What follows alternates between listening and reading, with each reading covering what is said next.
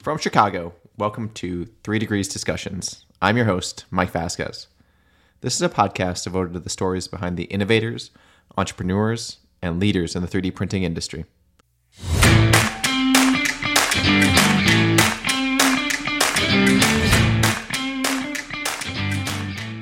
With the journey to trying to find um, higher quality materials, I had talked to a few um, filament makers, you know, extrusion folks at the time, and and again, this is 2012, 13, and no one was uh, kind of a dedicated 3D printing filament maker. They, were making, um, you know, plastic welding rod, you know, weed whacker line, and, and stuff like that. Just other things, other profile extrusions, and they just thought, oh, well, we can just make it to the size that these 3D printer guys want, and and just sell that. And I think that's fine, except what they're except what they're doing is um, they're using extruders um, and running all kinds of materials through them for different customers and different products. And um, not that they were just trying to be cheap or not caring. It was just that for their products, for their normal products, um, the the specifications and, and uh, cross contamination and stuff like that just wasn't as critical. That was Michael Cao. Michael founded IC3D in 2012 as a 3D printer design and manufacturing company. IC3D is one of the first 3D printer companies to manufacture their own line of 3D printing filament in-house. For 13 years, Michael was a senior mechanical engineer at Honda R&D, where he earned several automotive patents and designed interiors for future products. Michael started his Honda career in 2003 after completing a bachelor's degree in mechanical engineering at the University of Oklahoma. While at OU, Michael led the Formula SAE team to design and build race cars for their annual coll- collegiate level competition. Michael has also led the Honda team to redesign the interior of the Acura NSX. He joins the show today to talk through his journey as an entrepreneur and how IC3D is building a fully end to end materials and manufacturing company. Before we get started, head over to www.3degreescompany.com and subscribe to the podcast. Remember, you can listen to the show anywhere you download your podcast, including Spotify, Apple, Amazon, or Stitcher. All right, Michael, thank you so much for joining the show today. Excited for the conversation. Uh, we got to meet in person a few weeks ago, or about a month ago now, at uh, the America Makes TRX event when I was over in Columbus, where you're based. Uh, so, welcome to the show. Thanks for having me, Mike. So, I like to start a lot of these podcasts with folks that have awesome journeys like you to like just start from the beginning kind of like what where'd you grow up? What were you interested in? Like kind of where's the story start for you on your path to entrepreneurship and, and 3d printing? Yeah. Wow. Okay. So uh, my i grew up in oklahoma city. Um, i was born in los angeles but we moved to oklahoma city when i was about three or so. And my uh, dad and some of his brothers their trade was uh, auto repair so they opened up a little automotive repair business there. Um, and that's that's where I grew up, just as a little kid. You know, there's no no daycare. It was just going out to the shop. So I got a lot of just hands-on experience, just mechanical kinds of things. Uh, my dad, we lived in an old house, um, so my dad was always fixing something, uh, you know, in in the house. And so, again, that was just more opportunities for hands-on. I think I think you know thinking back, I, that was probably a lot of um, how I ended up being a mechanical engineer. Awesome. So then, uh, yeah. And, and, so, kind of, were you generally interested in kind of the mechanical stuff, or is like you saw kind of your dad and people around you every day, like working on stuff, and like kind of just get kind of uh, interested in kind of what everyone else is doing? Like, was it just natural as well to pick up what the mechanical stuff and fix things and, and build stuff? Yeah, that stuff definitely became really natural. Um, I wouldn't say I enjoyed it as a kid. You know, it was just something you had to do and yeah. just dirty and whatever. Um, but then, uh, you know, I, I think I'd rather like play video games and do that kind of stuff, play with old old computers. Um, but then later, when I was trying to figure out what I wanted to major in in college, um, it it kind of came down to like robotics and, and and stuff like that. That was what I was really interested in, and so some counselors were like, all right, well, there's some mechanical engineering in that, there's electrical, there's some programming. So it was fairly diverse, you know, in, in, in the engineering world. I, I ended up um, finding a, a, organization called Formula SAE. If you heard of that, that's a collegiate level uh, race car design and build competition. Um, at the time, it was it was about 140 schools on a, globally, and so I did that for about three years. And because of my sort of auto repair and, and like parts knowledge and experience, uh, that was pretty easy for me. And but it was the first time I got a chance at to uh, uh, do real design work, like designing completely new parts versus just replacing them. Um, and it was also my first experience getting to work with a, a, bigger team, you know, managing like 40 people eventually. I was team captain. And uh, just kind of found a knack for it. I, I felt comfortable. It felt kind of natural. Um, got some good feedback, and that kind of kind of really um, drove me to uh, like an engineering job in the in the automotive area. So when I finished uh, school, this is about 2003. That's when I uh, got a job with Honda R&D, and that's how I ended up in Columbus, Ohio. So with that, uh, kind of group that you were leading so you said you're leading about 40 kind of students to to build these these vehicles like what were some of your early leadership lessons that that you took away or kind of learnings that you you tried to um, kind of take with you even kind of as you're leading company now? Um excuse me. Yeah certainly lots and lots of lessons uh, learned there. The biggest one is probably just putting um, putting the right people in the in the right spots, you know, versus uh, versus trying to do something yourself because it's maybe fun, but it might be like a critical area um, where someone's just better for it. Um, and yeah, so I, I learned that lesson uh, several times. So that's that's one of the things I feel like has been that has helped me you know, in, in terms of working with other people. And I imagine as a student organization too, like as a volunteer, right? Like you guys are all busy with your normal classwork and other stuff. And so some people are probably more motivated, like you know, they're not getting paid, right? Like it's paid in right. pride essentially. Yeah. Um, so exactly. like trying to figure out how to motivate people and, and kind of work on that spectrum of like, Hey, this person's really motivated and is going to show up every day when you ask them to versus the other end of the spectrum, like they're generally interested, they'll help, but yeah. less reliable. Yeah. So the yeah, so figuring out you know how to how to motivate people, how to drive people, um, figuring out clarifying, really clarifying you know what the why is for anything was was super important. Um, certainly getting yeah, like you said, getting a bunch of uh, college students to work really hard for free um, amidst all the you know the finals and you know dating and all that stuff figuring out themselves um, so building their their friendships um, and then you know people also dealing with other organizations and clubs and again trying to figure themselves out definitely a challenge and what was the end result of that do you build a new vehicle every year or is it like a cumulative thing that you kind of do over a couple of years and compete yeah it has to be a brand new vehicle every year so most of the teams uh, that were more mature would even start in the summer. Oh wow! You know, having design meetings and stuff like that.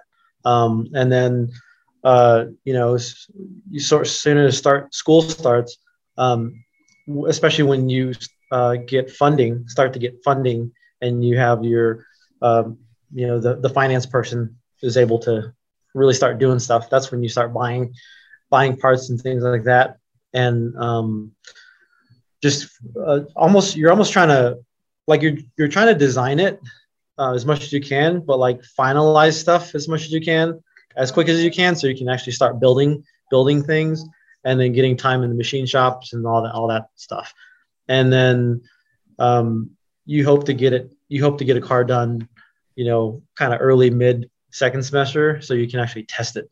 Right? You don't want to go up to a race and a competition uh, with an untested vehicle. Yeah. Um, and and even with that, you you have to do a lot of reporting before the competition. So so you're having to give a whole create a whole presentation, cost analysis, and and again a big design review. Prepare for a big design review for judges. So yeah, and then so, you go and the competition's like you know like seventy percent of it's dynamic, so which means your the car is actually moving. You know, acceleration, skid pads, autocross, endurance, and then fuel economy, and then the other part's static, uh, which is like a design review. Again, the cost and cost part of it. So after kind of graduating, you have all this experience, kind of running this team. You go over to Columbus. You're at Honda to start. So what what were you doing there? Um, so I was working. So I worked for uh, Honda R and D, and I was I had signed up with a seating group as part of the interior group, and uh, just designing parts and for components for new Honda and Acura vehicles.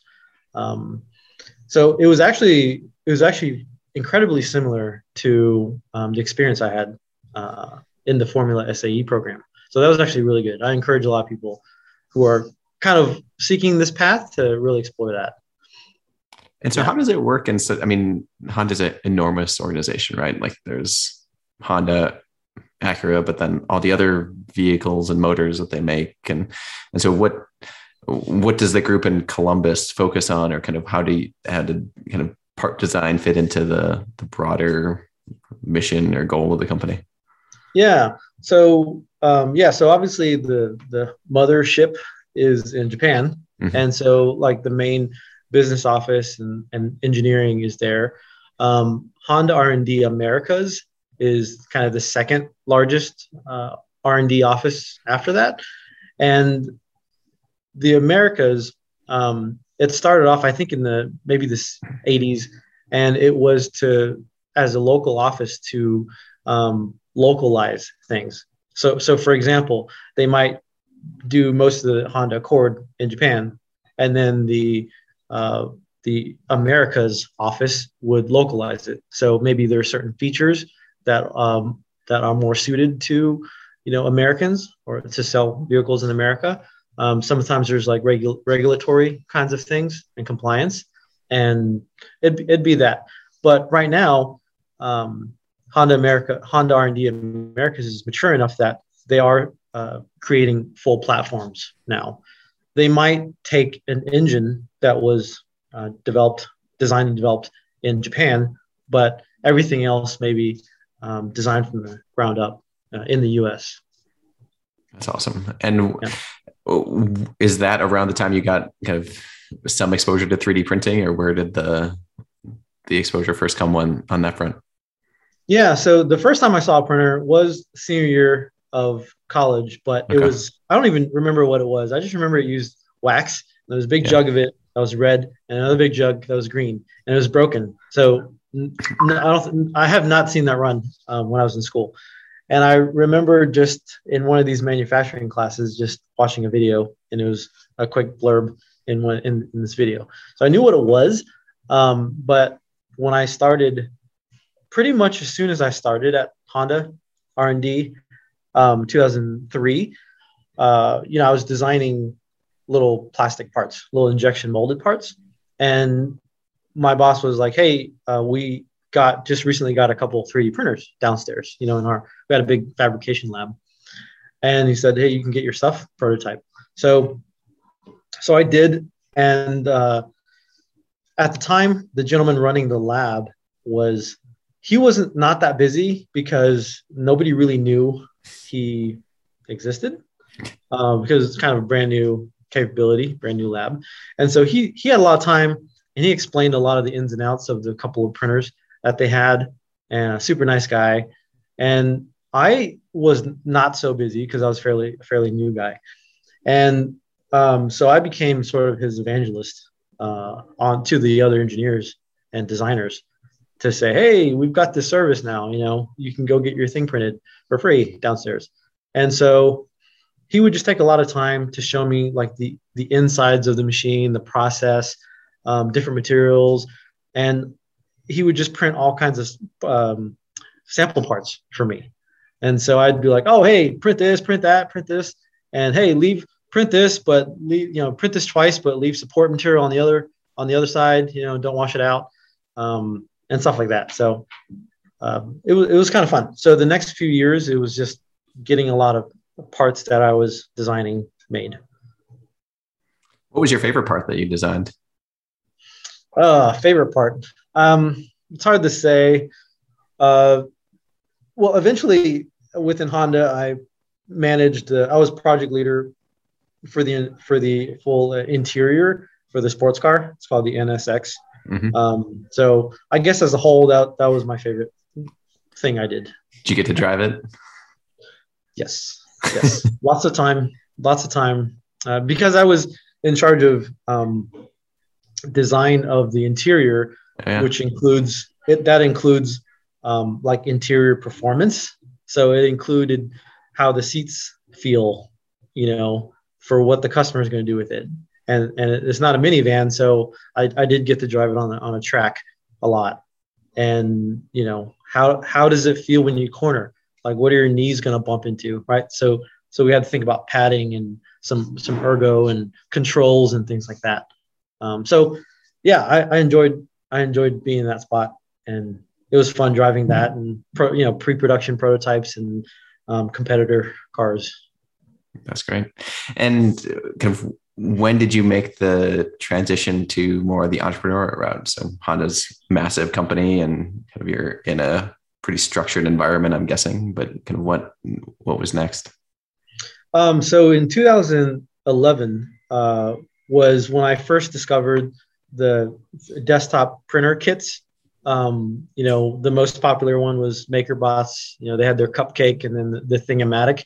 Um, so I, I, my first printer, my first personal printer was a Thing-O-Matic kit.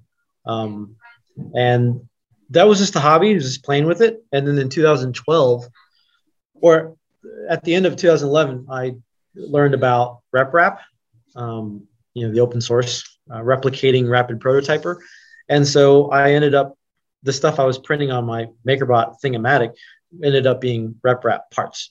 And so in 2012, I just really got into sort of tinkering with modding and building uh, RepRap printers. Uh, specifically, there was one called the Mendel Max that was mostly made out of aluminum extrusion. So it was a hobby that just kind of went kind of wild. And I ended up building like 50 or 60 printers in my basement that year um, and put them in local schools and um, sold them on eBay and, and, stuff like that. And that's that's how I decided to start um, the LLC at the time, which which is IC3D. Um, yeah. So so then uh, like around 2013 and and uh, in 2013 I decided not to do um, desktop printers myself anymore, and I got into materials because the, the printer thing as a side uh, side job or side business, it was very difficult um, because there's so much going on, so much activity. But at the same time, with my some injection molding background, um, I thought I uh, was struggling to find a higher high quality U.S. made filament, and I said, "How hard can extrusion be?" You know, and um, turned out to be a lot more complicated than I thought. But famous last anyway, words. my mind was like, yeah, yeah, exactly. And so I got into plastic extrusion again uh, as a side thing, um, partnering with a, a bigger factory um, in 2013. And so around 2014, 14, 15, I was sort of mentally um, checking out of the corporate world um, and uh, just just didn't really see see my future um, enjoying life uh, in in the big kind of big corporate uh, company world. And at the same time, things for IC3D were kind of picking up. And uh, so I, I pretty much, and then we, and then I added a couple partners, um, Kimberly Gibson and Matt Organischak around 2015. And we just started doing a lot of uh, scheming and brainstorming of what this thing is, what kind of company, what kind of values and mission, and that kind of stuff. And so, pretty much made the decision mentally, at least in 2015. And the project I was working on, this this NSX, uh, launched in the summer of 2016. And the you know VIN number one rolled off the line and the next day I put in my two weeks. I just felt like that was that chapter was complete.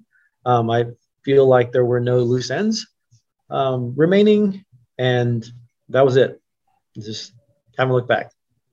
And how did you link up with your two partners?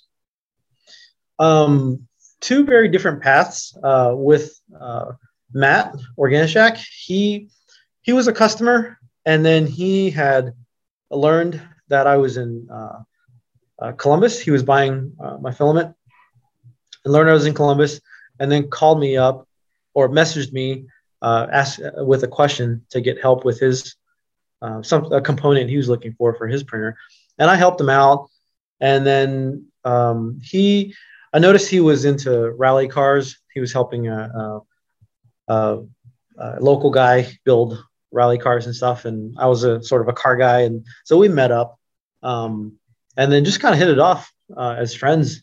And he was at, I think, his final year or so uh, at uh, in, in, college and trying to figure out what he was going to do. And he actually took a job in Ann Arbor um, for just under a year, but really wanted to move back to Columbus for for several reasons. And one thing led to another, and that he he became full time at IC3, a partner. Um, and then with Kimberly, uh, also 2014 we met a few times um, at different events and things and then uh, towards the end of, towards the, the, third time she was also sort of exploring um, something something new a, a new path. Um, and she had some 3d printing experience from like the business development viewpoint. And so uh, she really wanted to give small business a try. Uh, she had she has a vast experience in, in the government world. And so, you know, you partner the, the kind of the golden rule of partnerships is uh, you partner with people who share uh, similar values but have different skills, right? And so that really defines the relationship I have with both Matt and Kimberly. Very similar values in life, um, but but different skill sets for sure. And so we kind of all lean, lean on each other, and it just felt right. So um, that's probably one of the luckiest things um, from my viewpoint when you're when you're trying to like start a business or something just finding good partners. And so can you talk a little bit about the kind of ecosystem of filament for kind of the extrusion technology? So you you said initially that as you were thinking about kind of making your own like that it's hard to find stuff that was locally sourced quality was kind of sketchy. Kind of were those kind of the the main kind of drivers for you or like as you started to go down that path and um, taking pellets and extruding them? Like what did you learn? Like what was the the feel of the market that that you got to to learn about as you kind of dive in with with your company?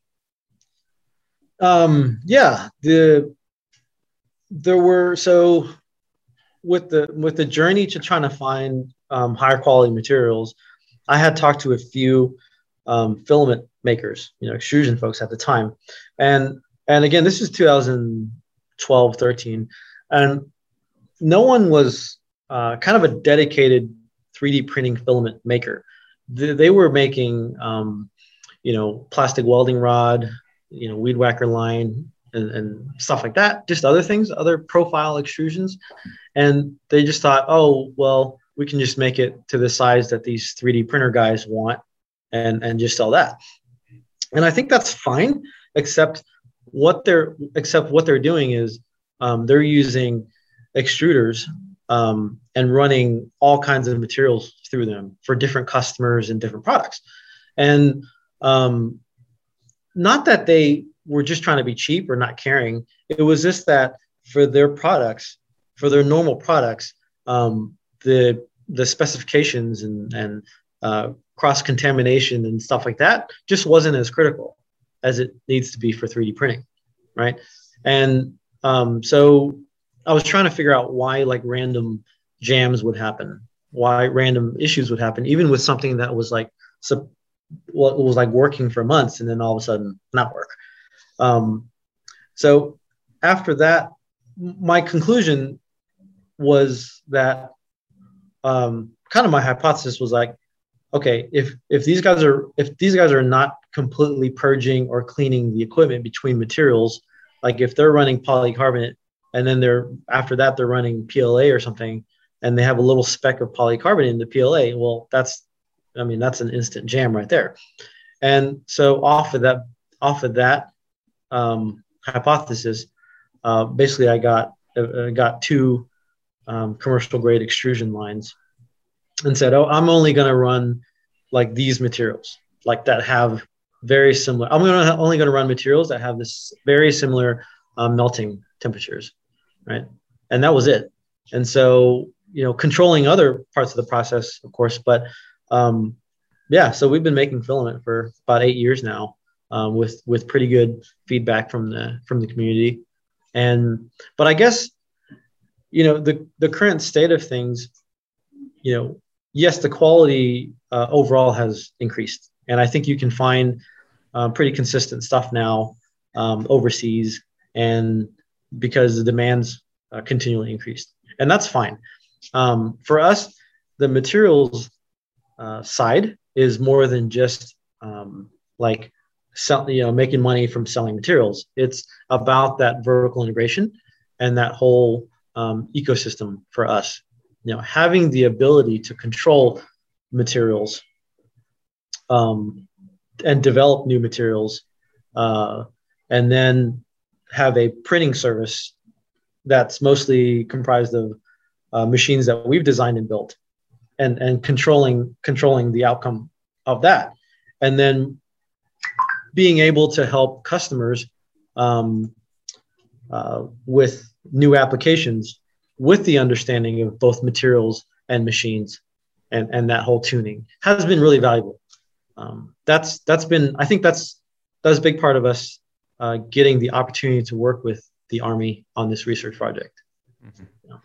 And uh, we'll get to that. I want to kind of dive into that a little bit more in a second. But kind of going back to when you started, um, you're doing kind of your own extrusion, so you need some sort of raw material, pellets, and things like that. But um, typically, those are are sold by the the truckload and or the the train load in, in many cases. Yeah. So, was that a challenge at all? Like, did you have to? Um, I know there's some con, you know, converters or kind of middlemen in the industry that will kind of give you five, 10, 100 kgs of material but from my experience like that's often very hard like harder than getting like a silo full of pellets right yeah um definitely. Um, so the the unit of measure that we um, we have to buy we buy these these pellets in is called a Gaylord, and mm-hmm. it's basically a, a, big cardboard box fits on a pallet, right? Yeah. And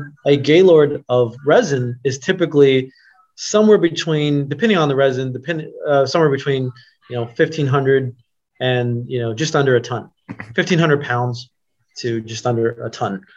Um, and that is for sure t- small uh, for a lot of these companies, but they're they're still fine. They're still fine selling it at, at that unit. Um, and uh, you know, in the beginning, um, when we were just just starting, we would only order like one of these boxes every few months, right? Um, now we have them coming in, you know, every every every other day or something. But uh, I would, I mean, people were people were pretty understanding. I think people were pretty like supportive of of small business in general and willing to work with you. So, yeah. And now, so you've you've kind of built out your kind of materials ecosystem. We talked a little bit about kind of the vertical integration, and you've got kind of kind of going back to the very early days in the RepRap side. Kind of you've got a machine kind of kind of in kind of uh, developing and kind of uh, building out your your further capabilities. So, kind of how is what's kind of the the vision for the the company now? Is that really like that end to end vertical integration? We control the materials, we know the machines, and by definition, we can get kind of good quality parts out. Yeah. Uh, just just to be honest, like we and and yeah, just to be honest, in the beginning, um, we didn't really have a solid plan, and we didn't we didn't have like you know this like twenty step process. You didn't know, have the towards, MBA. Towards uh, the MBA deck of 10 slides no. and this is going to be hockey stick growth by year three. right, exactly. No uh, formal business plan. We just did the, you know, the lean canvas kind of thing. We did like several of those, which, which is, which is awesome because when we look back at them years later, we're, we're still like right on, we're still like on track for those. But um, yeah, we intentionally didn't uh, get any accept any like VC monies, um, private equity, things like that. We just wanted, we just valued uh, mental freedom um, to make decisions on, on where to go. So I would say just about 100% of like our our decisions are based are uh, customer driven, right? So it's just over the years, you know, customers saying they need this, they have these kinds of problems, they you know this and that, um, and that's guided the materials we make, the printers that we design and build, and this, just the stuff that we add to our facility. Um, and that's just been a lot of fun. You know, I think I, I'm not really, I'm not a like a researcher that just wants to find something novel to put my name on it or to put it on a shelf. Um, I am uh, pretty pragmatic. Like the stuff I work on, I mean, it, it needs to solve a problem. It needs to be helping someone, you know, or I'm not really interested in it. So um, that that's really guided how everything has gone. That's awesome. It's so uh, very refreshing. I mean, we, we, I've taken a similar approach in terms of my companies and like started with zero on the bank account and you kind of kind of slowly build build up and gives you more freedom to do different things or explore other other opportunities versus some of the the external funding routes. And and so as kind of that has evolved like where are you guys at today? Kind of what's on on your radar? There's some big trade shows coming up this this month and um, with rapid and, and some others but kind of what's what's really exciting you now and what's kind of right in front of you yeah so um it it all comes down for us it all comes down to uh, applications development um, really making am useful to people now like today. So we end up working with a lot of um, you know larger OEMs, big suppliers like big automotive suppliers and, and things like that. Um, you know, companies, factories that are are manufacturing stuff now, doing a lot of uh, either larger prototypes or jigs and fixtures or certain types of tooling, low volume production. Um, we've done uh, low volume production for even large companies. You know, their first trial runs of, of stuff uh, wherever it makes sense. And so that kind of stuff is really exciting for us.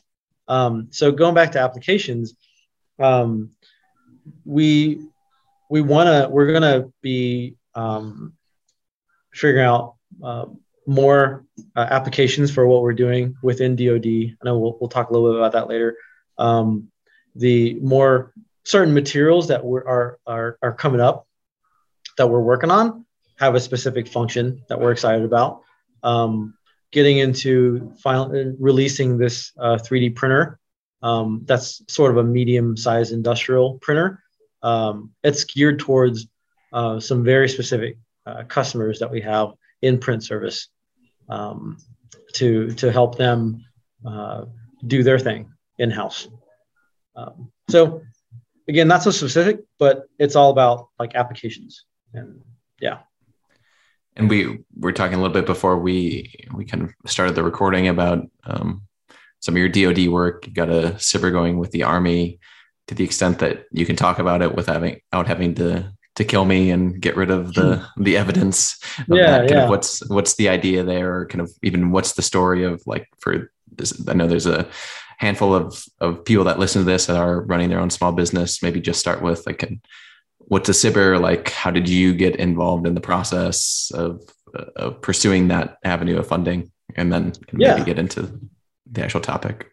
Sure. Um, SBIR stands for Small Business Innovative Research, and it's uh, basically um, government R and D funds, uh, specifically uh, geared towards supporting small business, like exactly like the title says, small business. So it's so so large government primes can't be the prime uh, on on can't get SBIRs.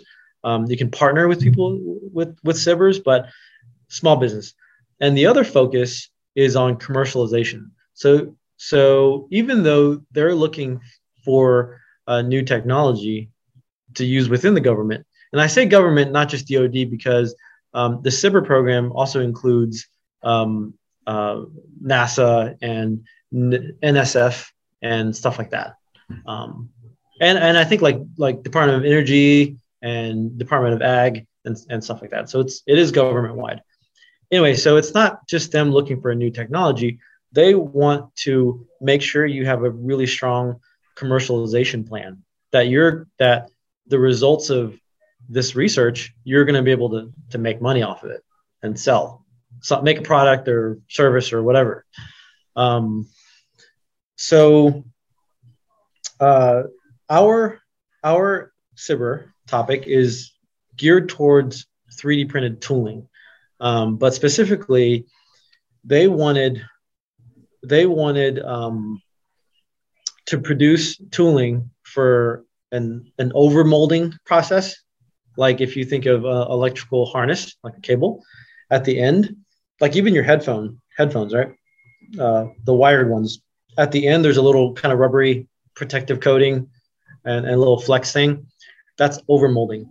So they they mold over the connector, the solder joints, and and the cable. And so they wanted tooling for this, but specifically, they didn't want to just uh, use Ultem on a really high end uh, printer on an expensive printer and get this done. They specifically wanted to utilize the desktop printer infrastructure, right? That's already out there. So you can kind of imagine, um, see the value of that, right? So with with uh, the capabilities, if you develop capabilities for lower cost, I'd say a bit more rugged machines, then you can you can have that capability much closer to the actual environment where battles are taking place, right? And when you're talking about a multi-domain battlefield, know, from strategic, which is like at home, like in the U.S., to close, which is like out in the out out there right, at the front lines. Um, so the the further you can push capability out there, the, better um, for all. And so the the challenge challenging part is not just finding a material that works for the application; it's finding a material that developing material that works with a common desktop printer um, that also meets the specifications for this manufacturing process. So, in a nutshell, that's what our project is about. Um, we were awarded our phase one in 2019, and then uh, it was a six month six month project, um, and then uh, shortly after, um, we uh, even though even though COVID happened, we were still able to uh, submit our proposal, and things got a bit delayed, but we were awarded the phase two um, at the towards the end of last year, and so we started we started we're about a third of the way through our phase two, which is I guess the, I guess to, to step back and explain the phases uh, to folks who aren't as familiar with SBIRs or SBIRs. A phase one is uh, typically like a feasibility, like get your feet wet, you know, um, see how uh, let let the DoD folks kind of get to know you um, and and see how it goes. So it's a feasibility phase. It's not that much money, relatively speaking, and it's only six months, which is relatively quick. Um, but once you kind of get through that and can prove yourself as a company, as uh, that, of your legitimacy, and prove that the concept is good, um, then you can apply for the phase two, which is a lot more money and a lot more time, and and you get to uh, really do more um, kind of structured product development, engineering, that kind of thing. So you actually get a lot more funding to uh, do a lot of testing, you know, a lot of printing coupons and breaking them and, and collecting data and things like that things that are are, are necessary, right, um, in order to come out with a product. Um, and and so that's that's what we're in. There's also a phase three um, that that that you can get. Um, that, from my understanding, is not from the the SBIR um, funding pot, it's it's usually funded by other um, kind of external means and and various uh, various uh, branches of, of the military can can kind of jointly fund a phase three, and it's it's a lot about uh, applications, more applications development. So where can the research you've done fit in uh, to other groups? And that that ha- that also has much larger, higher, um, you know, funding amount. And did you um, propose the original kind of topic or kind of approach, or was this something that, hey, there's a bunch of topics that are released every year and it happened to overlap with what you guys were doing or thinking about? Um, it it was a it was a topic that was posted publicly, mm-hmm. and um, we did happen to know the TPOC, the, the technical point of contact, listed on the on the topic, and so um, you know that that person's usually again it's publicly posted on there, and typically you can contact uh, that person and have conversations uh, before the proposal deadline, and so after some conversations and some clarifications, uh, we did feel like this was really um, up our alley uh, because it was partly materials research, materials manufacturing, and then applications development. So, I mean, you've been over to our facility, so you can kind of, I mean, you know that, I mean, it was just we were just legitimately in in line with with all that stuff um, versus just a research lab, you know. And and again, the, the commercialization aspect we felt was pretty strong and, and legitimate because we wanted this kind of material for our customers in print service and materials, right? Uh, most of our uh, customers are are businesses, and they're making stuff. They're making fixtures and tooling and whatever. So we were. It just seemed like a perfect fit. That's awesome.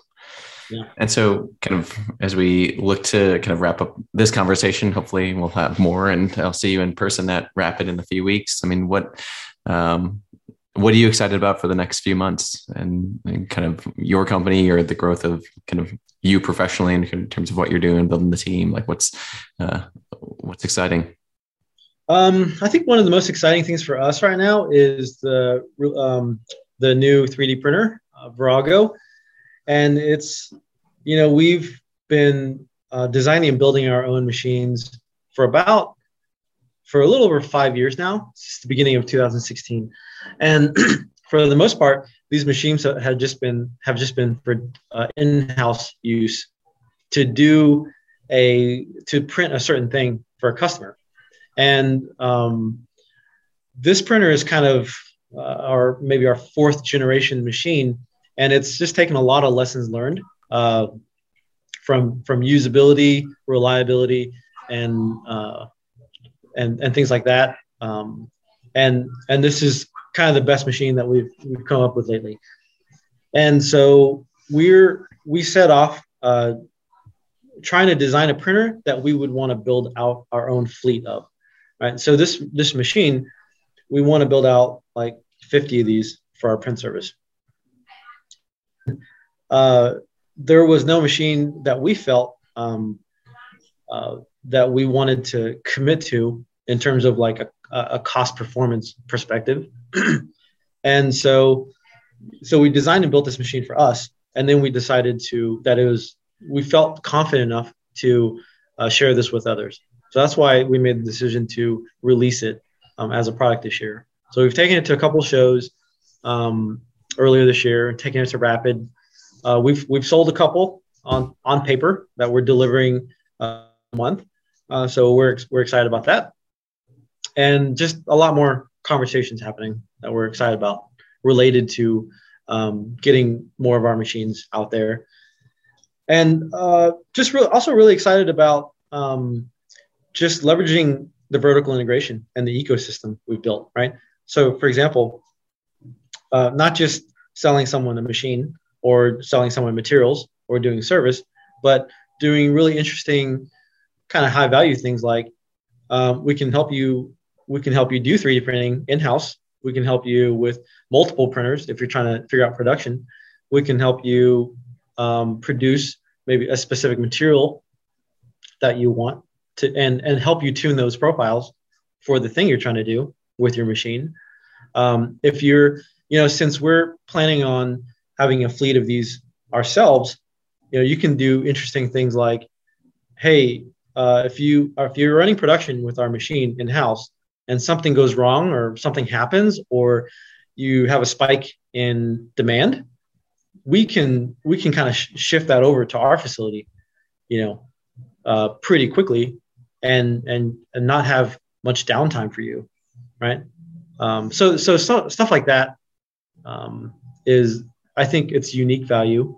Uh, I think it's high value for certain customers, and and those are uh, have been have been interesting uh conversation points with some of our potential customers. That's awesome. Cool. Well, Michael, thank you so much for joining the show today. I'm excited to to see you in a couple weeks, and everyone listening should stop by their booth at at Rapid and and check out all the the cool stuff they're doing. So appreciate the time today, and we'll see you soon. Cool. Thanks for the opportunity, Mike. Good luck. I'll see you. I'll see you soon. Sounds good.